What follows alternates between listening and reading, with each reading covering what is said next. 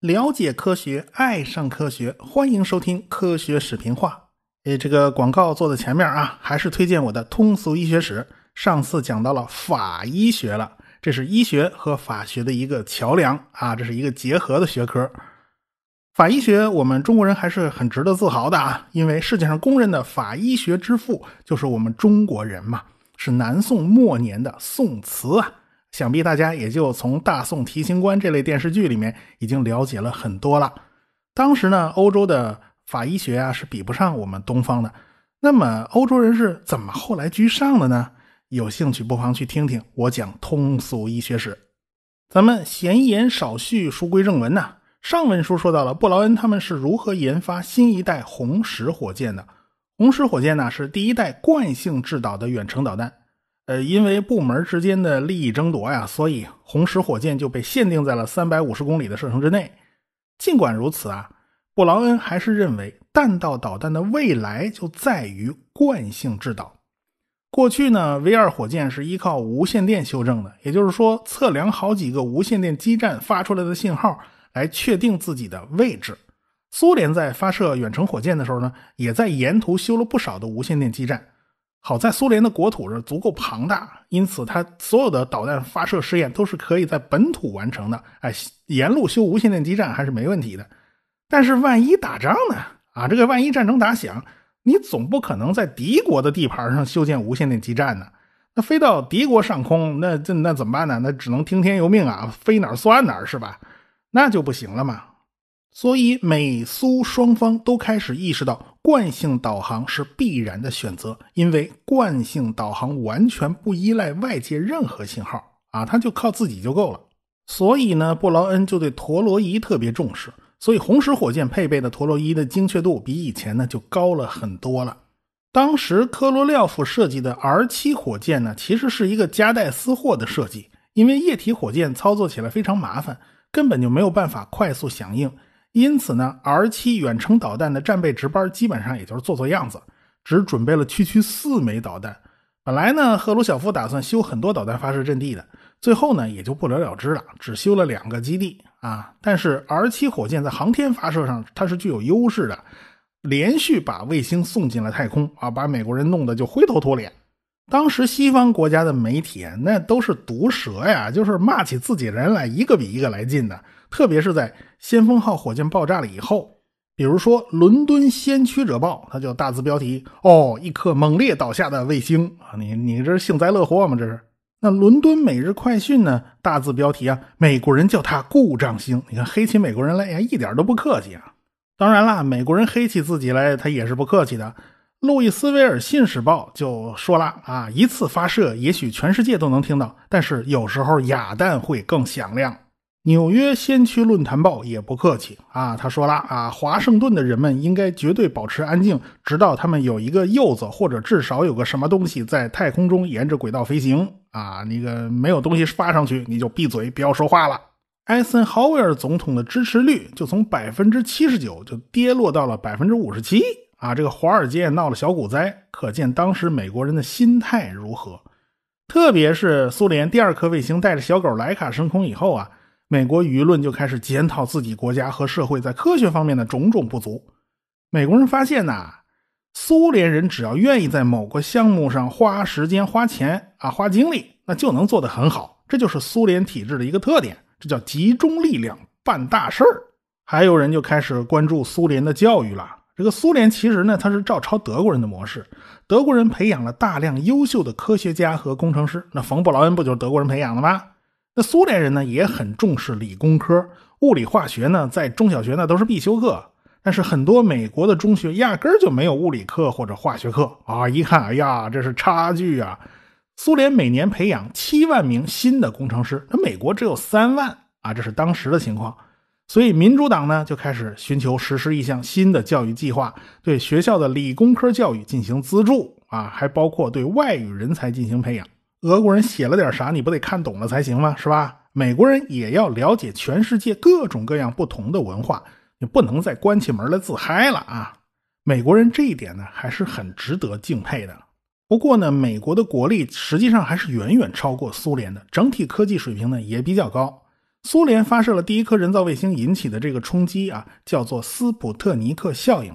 大概的意思就是说呢，因为受到冲击了，觉得自己不行，结果呢就埋头苦干，发奋学习啊，结果呢远远反超了对手。某种程度上，这是件好事儿。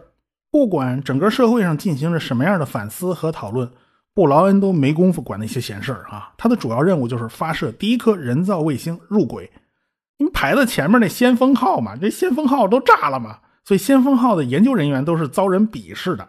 承包商马丁公司的项目经理找了个油漆工给自己家粉刷房间，结果呢被人家油漆工拒绝了三次。人家油漆工说了：“你们这帮白痴饭桶，连个火箭都打不上去啊！不为你们工作，你看都遭人鄙视啊！”同样是搞火箭的呀，这个布劳恩走在亨斯维尔的大街上，他压力也很大呀，他也抬不起头来呀。丘比特火箭呢，就是在红石火箭的基础之上搞出来的。现在呢，布劳恩的速度要快，先把卫星打上去再说。于是布劳恩就在丘比特火箭的顶上加了一个圆筒，这个圆筒其实不大，但是里边装着火箭的第二级、第三级和第四级，所以这颗火箭是四级结构，起了个名字叫朱诺号。朱诺号的第一级的燃料呢，本来是液氧酒精，但是这次呢改了，液氧没有变化，但是酒精被换成了偏二甲肼和二甲苯三胺的混合物啊，按照四比六混起来的。这个第一级长度有多长呢？是十八米。那第二级和第三级以及第四级那就短的可怜了，只有一米三呢。上面的几级呢都是用的固体火箭，哎，固体火箭的可靠性是很高的。第三级呢是三枚固体火箭捆在一起啊，外边呢摆了一圈一共是十一枚火箭，这算是第二级。第三级的顶上呢戳着一根针，这根针就是第四级啊，就细细长长的一根棍子。这根棍子后半截是火箭，前半截是电子仪器。如果不算卫星的壳子和火箭发动机的话，真正的有效载荷只有八公斤啊，装了一个盖革计数器。用来探测空间的高能带电粒子，还有五个温度探头和几个撞击探测器，主要就是检测太空里有没有微小的颗粒撞上来呀。内部的仪器呢，都是由艾奥瓦大学的詹姆斯·范埃伦领导设计的。本来这些仪器呢，都应该是装在先锋号上的，没想到先锋号炸了嘛，那没办法呀，这只能指望这个布劳恩的团队了。所以啊，朱诺号火箭的外形看上去非常的怪异，非常的别扭。啊，一颗普通的火箭的尖端顶着一个圆柱体，这个圆柱体上面有一根细针一样的尖儿。其实这个细针一样的尖儿才是真正的那颗卫星，名字叫探索者一号。啊，这个整个卫星全重量只有十四公斤嘛，腰上呢带着四根弹性钢丝作为天线。可以看得出啊，布劳恩是因陋就简，先凑合着把东西发上去再说，好看不好看啊，这不重要。因为呢，加长了火箭的舰体，又换了燃料，所以随之而来的呢，就是火箭上有一连串的改动。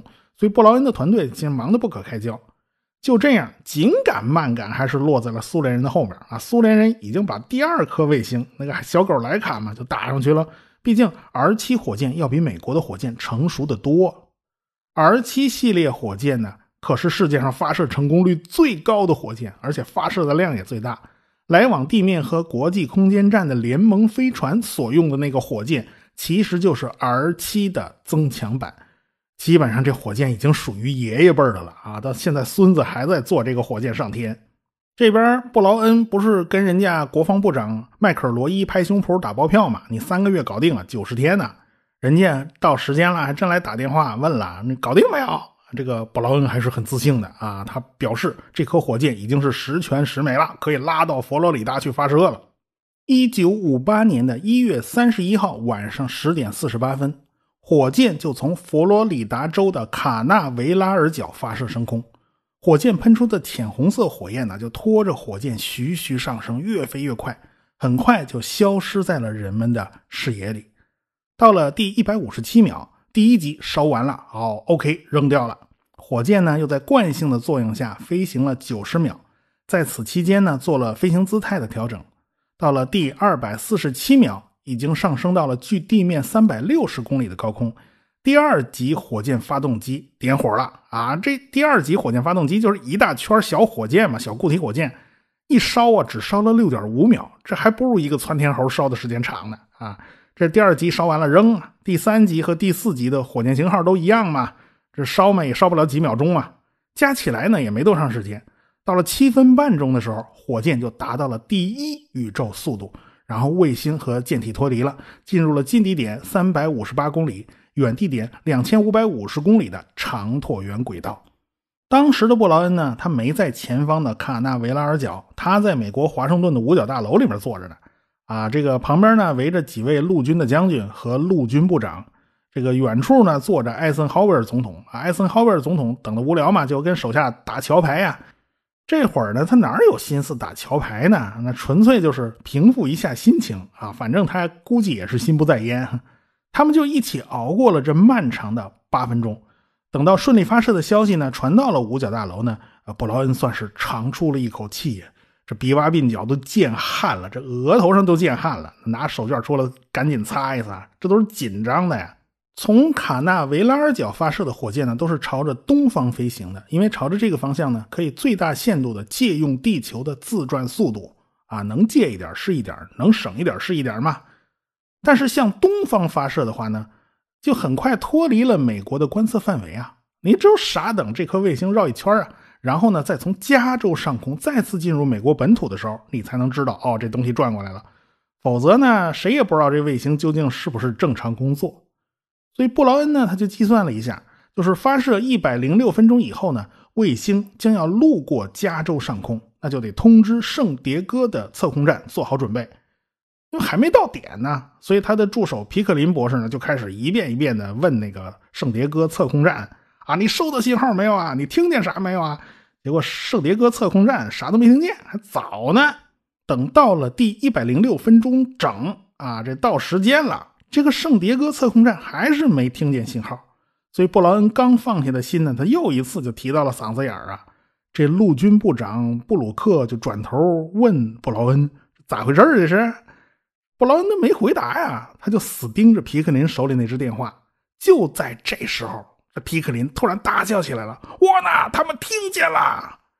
那群将军首先就走过来啊，跟布劳恩握手啊，你成功了。这陆军部长呢也赶紧就过来跟布劳恩握手，总统艾森豪威尔走向了准备好的话筒啊，拿出发言稿啊，就对全世界宣布，美国成功的发射了第一颗自己的人造地球卫星，这是美国参加国际地球物理年活动的一个组成部分啊。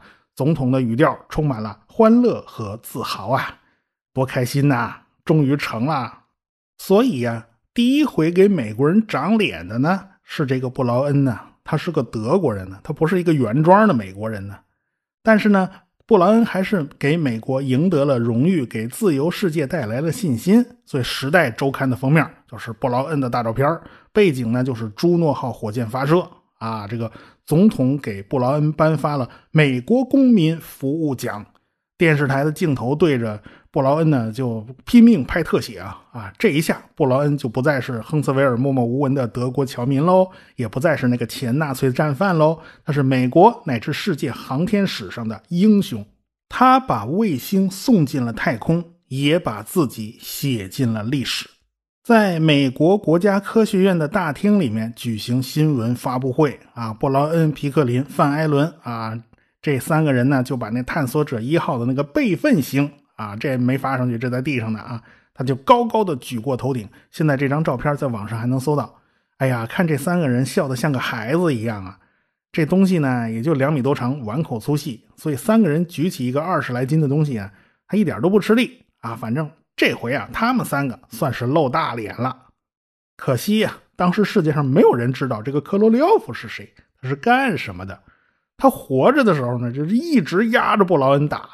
总是比布劳恩高半头啊！但是苏联保密工作做的实在是太好了，所以布劳恩都不知道自己在跟谁竞赛，到底自己的这个对手是何方神圣啊？这个布劳恩他是一头雾水，搞不清楚。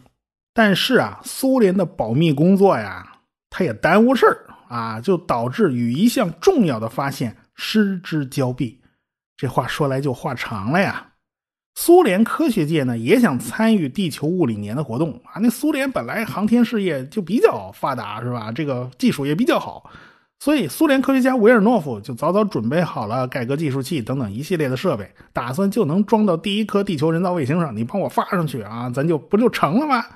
但是第一颗人造卫星因为比较保守嘛，就什么仪器他都没装，所以科罗廖夫就不用找他呀，因为上面是空的嘛。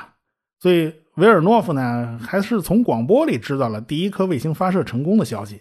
所以他就不爽嘛，所以维尔诺夫马上就来找科罗廖夫了，要求给斯普特尼克二号准备啊那个盖格计计数器。结果科罗廖夫呢也就答应了。所以呢，这个盖格计数器啊就和那小狗啊一块被发上了天，在天上转悠。结果解读斯普特尼克二号发回的数据的时候，维尔诺夫就发现啊，这个盖格计数器的数据啊出现大幅度的波动。啊，这比预想的高这么多，怎么回事啊？刚好呢，那时候太阳啊有一个小耀斑爆发，所以他们就以为哦，这是太阳耀斑爆发的那一波粒子啊，大概是刚好赶到地球啊，可赶上这一波了啊，所以就没觉得这玩意儿有什么特殊的。苏联领土比较偏北啊，在海外呢也没有什么军事基地，因此它卫星转一圈啊，路过苏联领土的时间不长。有很长一大段时间呢，都是没有办法接收卫星发射的数据的。结果，这个卫星飞到澳大利亚上空的时候呢，数据被澳大利亚的科学家给接收到了。于是，这帮澳大利亚人就找到苏联人要解密的方法。结果，苏联人不给啊！我这东西怎么能给你啊？但是你不给嘛，人家澳大利亚人就不把数据交给苏联呢，咱谁都别要，行不行？假如苏联人能拿到这个完整的数据，把在苏联本土测量的和在澳大利亚测量的这个数据合到一起，他很可能就会发现这个波峰来的不太寻常。结果苏联人就这么与一个发现失之交臂了，还是因为保密保的嘛。不过呢，美国的范艾伦从探索者一号发回的数据上看，哎呀，他也发现了这个鼓包了。他倒是意识到这是一个全新的现象。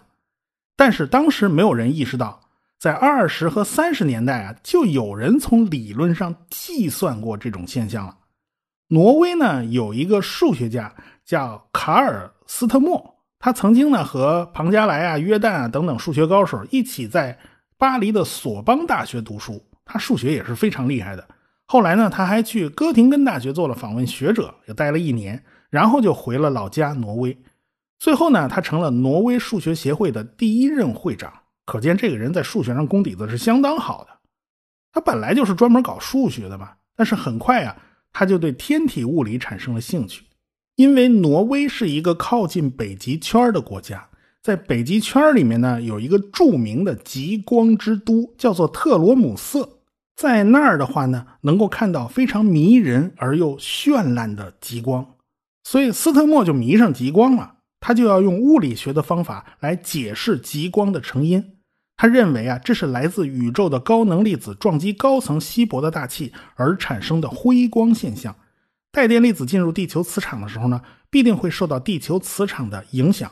如何偏转，如何分布，它都是可以计算的。